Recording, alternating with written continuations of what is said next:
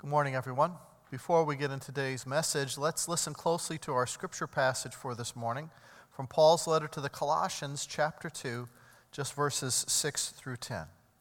Paul writes So then, just as you received Christ Jesus as Lord, continue to live your lives in Him, rooted and built up in Him, strengthened in the faith as you were taught, and overflowing with thankfulness.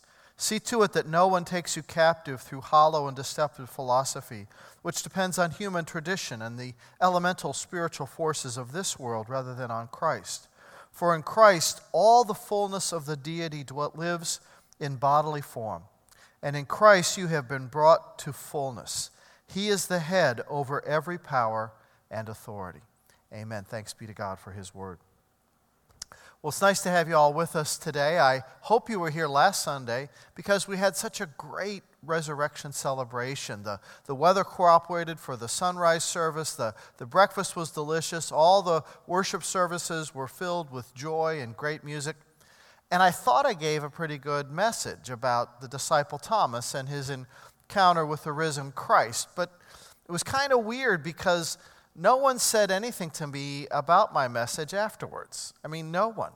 I mean, normally at least a few people will say something, even if it's a stinker. You know, some kind person will shake my hand and politely say, you know, nice sermon, Pastor, which really means better luck next time. But last week, no one really said anything about the sermon itself. What they did want to talk about was my opening story about the Easter Bunny brawl at the Jersey Mall. And I'm worried that that's what people went home remembering. Not the message about Thomas and Jesus, but the bare knuckle bunnies. And then during the week, I started getting all these emails about other Easter disasters. You know, Easter egg hunts gone horribly wrong. In Connecticut, the Pez Candy Corporation had to cancel its massive Easter egg hunt midstream when parents just swarmed over the fields like locusts and were knocking kids down in their frenzy to find candy in our own neighborhood town of uh, Westfield, there was an Easter egg brawl uh, between parents at the Williams Nursery.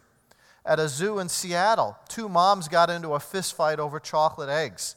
In Proctor, Vermont, police had to use pepper spray to break up the unruly parents. And worst of all, in Quebec, Canada, 10,000 people showed up for an Easter egg hunt designed for only 3,000 people and it turned ugly. Total mayhem with fights all over the place. I mean, I think people thought they were at a Donald Trump rally. No, seriously. Whatever happened to hiding a few eggs in the backyard? I mean, people, parents, they're going crazy. And from what I hear, all this holiday violence has made the Easter Bunny just hopping mad. So, in case you missed it, last week's message was the final one in a series of sermons on prayer. And the frustrating thing for me as a preacher is that I had so much good stuff on prayer left over that I didn't have time to use. I could have gone a few more weeks, I think. Like, for example, did you know that if you re-scramble the letters in the word Presbyterian, you can come up with the phrase best in prayer? Some of you are mentally crossing off letters right now, aren't you? Trust me, it's true. Presbyterian, best in prayer. But then that makes you have to wonder is it really true?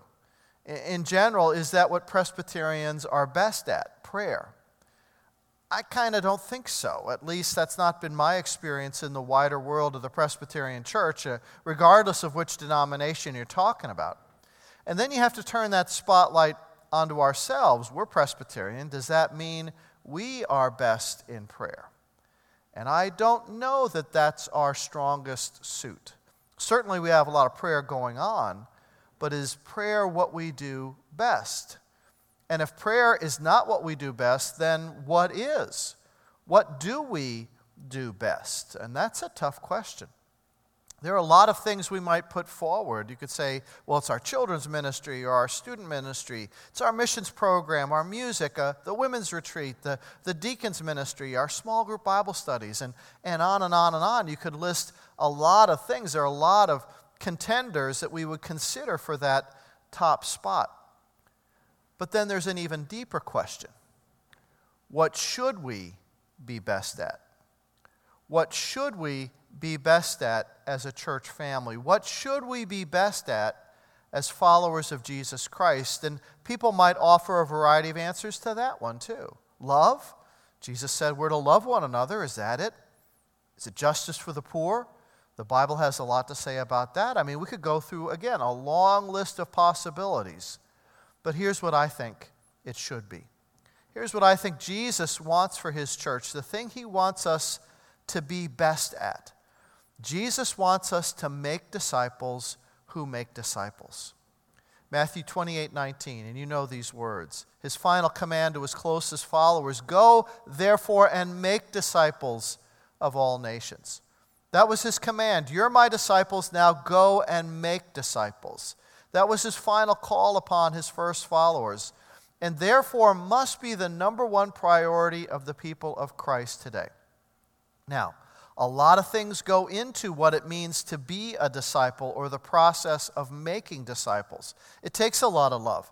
It should involve a concern for the poor and for justice. But all those are, are characteristics of a healthy disciple of Christ. They're subsets of what it means to be a healthy Christian. So we need to clearly understand that the main purpose, the core reason why we exist as a fellowship of believers is to live out that command by Jesus to make disciples who make disciples.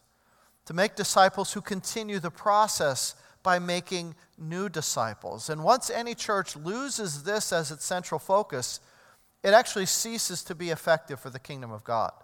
The church can still have a lot going on, have a lot of programs and activities, even have a lot of people. But once a church loses touch with this core purpose, it ceases to be effective for the kingdom of God.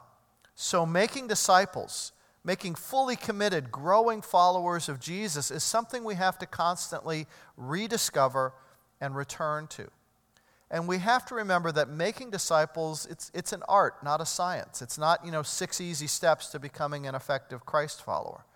To make disciples who make disciples, it requires sort of a cluster of influences, a, a full complement of skills and attitudes, of knowledge and behavior. Now, I think we've got some of that. We're doing some of what it takes to make disciples who make disciples. But I think we really have a ways to go before we'll be able to say, that's what we do best. I love talking to people who are new to our church family. I, I can't tell you how often I've heard for them say, that when they come here, they just sense there's something different about this church. They, they sense something. There's a feeling, a, an aura here, something that they haven't felt in other churches. And I hope what they are sensing is the Holy Spirit at work here, helping us to do what Christ wants us to do, what Christ wants every church to do that names his name. Someone shared with me the Holy Week and Easter newspaper ad of another church in our area to see if I'd noticed something that, that he thought was unusual about it. It took me about two seconds. There was no mention of Jesus in the entire ad. It was all about how they were just a friendly church, but not one word about Jesus, not a word about the crucifixion or the resurrection. In fact, no mention of God at all in the entire ad. Just a friendly bunch of folks looking for new friends. When people come here, they're going to know that we talk about Jesus. Am I right? What it boils down to is this there are certain values and beliefs that help to create the atmosphere that is our church. Core values and beliefs that, that shape how we approach our faith. Uh, core values that affect what we, or, or why we do, or how we do what we do. A group of things that work together to build both individual disciples and grow our fellowship as a whole. You might call this our spiritual DNA. It's what gives us our unique identity as a congregation. It's what makes us different from other churches. Not better, but because there are a lot of great churches in our region, but there are core values, beliefs, and practices that make us uniquely who we are. Things that we want to protect and preserve and learn to do better and better because we think these core values, beliefs, and practices they are what will help us fulfill our calling to make disciples who make disciples. So that's what I'm going to be preaching about for the next few weeks. Nine core values that will help make disciples grow strong and help shape our identity as a local church. You'll see the outline of those uh, uh, core values in your bulletin today. Next week, I'll talk about a little bit about where these values came, came from. But for the rest of our time today, I just want to touch on the first and the most important core value. The number one thing you need to be a disciple who makes disciples is a Jesus shaped identity. A Jesus shaped identity. Well, what is your identity? It's, it's how you view yourself in relation to the world around you, how you look at yourself in relation to the people and events around you, how you view yourself in relation to God. Your identity is sort of like a mirror you hold up to your own soul. It's how you define yourself for yourself. It's how you would answer the question uh, for yourself Who am I? That's your identity.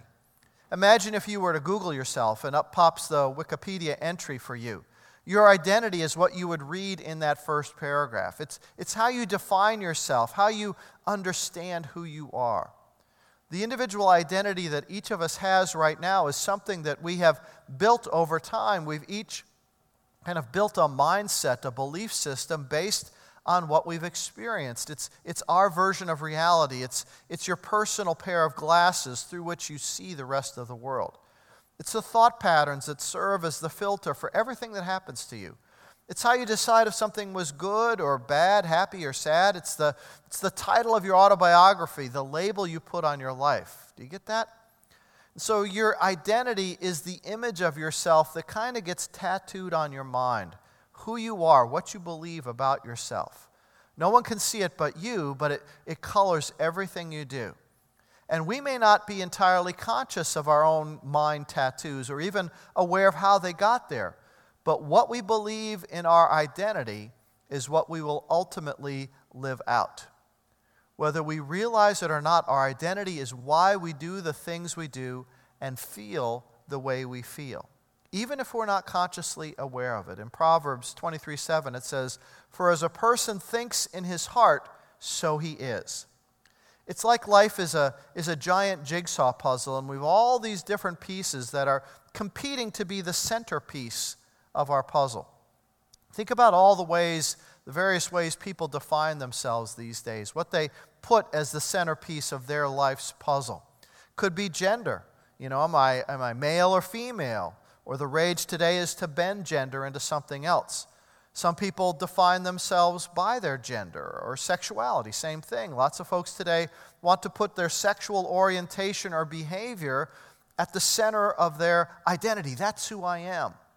How about race or ethnicity? That's another big one. I'm German and Danish by descent, but that's not really the center of my life, but for others it is, big time their race or ethnicity, it's the number one way they look at themselves. And if they feel that their race or their ethnicity is disrespected in any way, well, there's going to be trouble.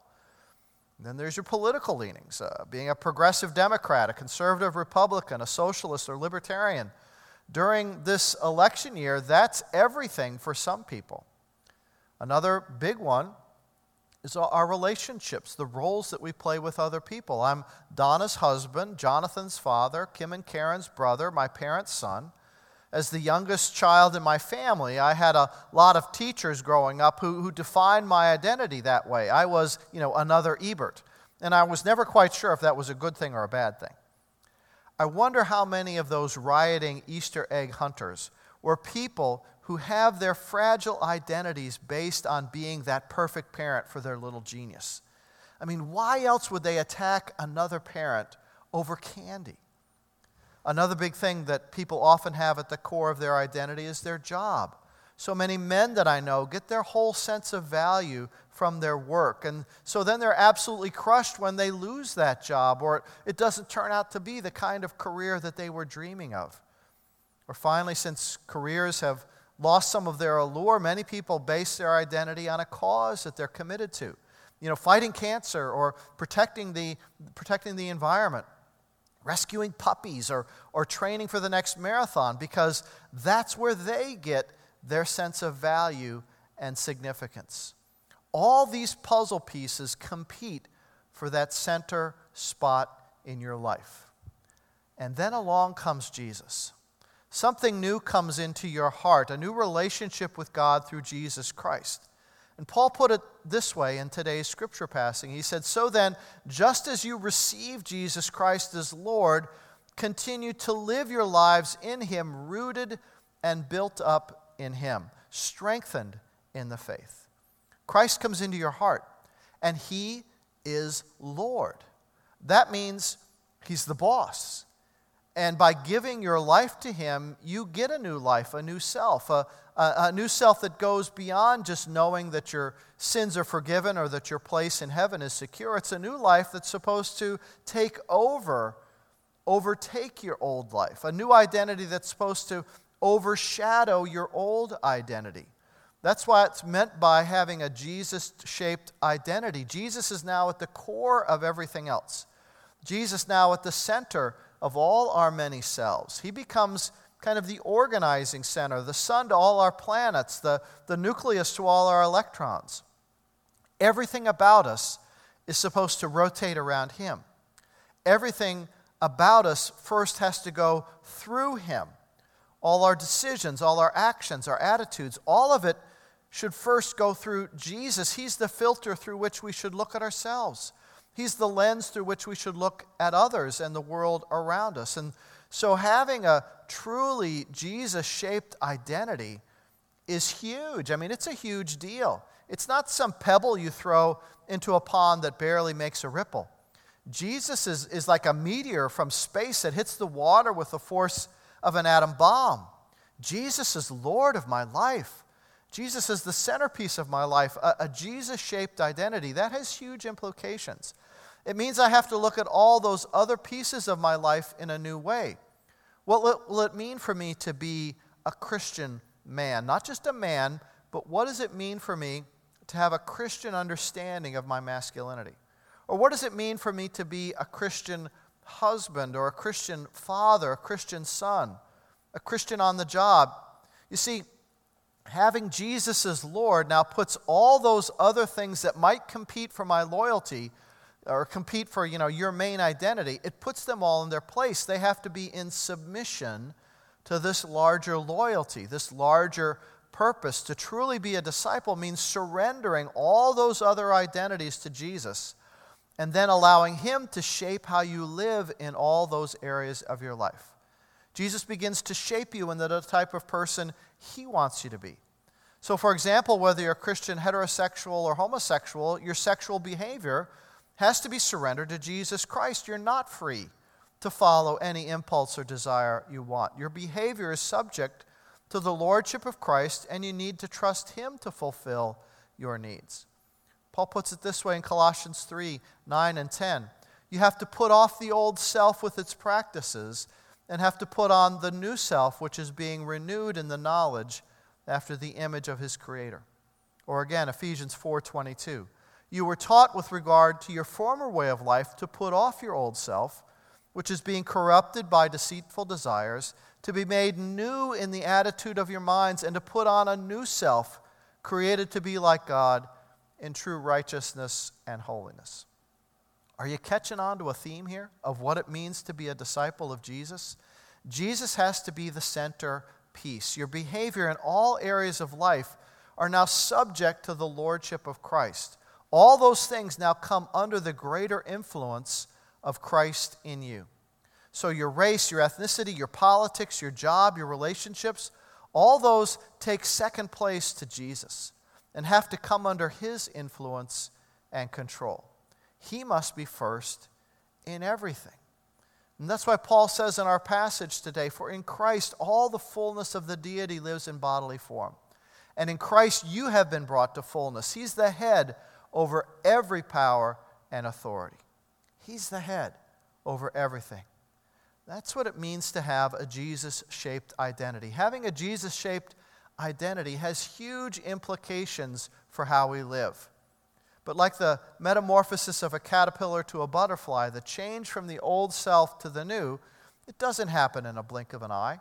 It's a lifetime of change as Christ forgives and frees and heals and corrects and begins to shape us into his likeness, a process called sanctification, becoming more and more like Christ. That's why I like the bumper sticker that says, Be patient with me. God isn't finished with me yet. Here's one practical challenge for you since it's tax season.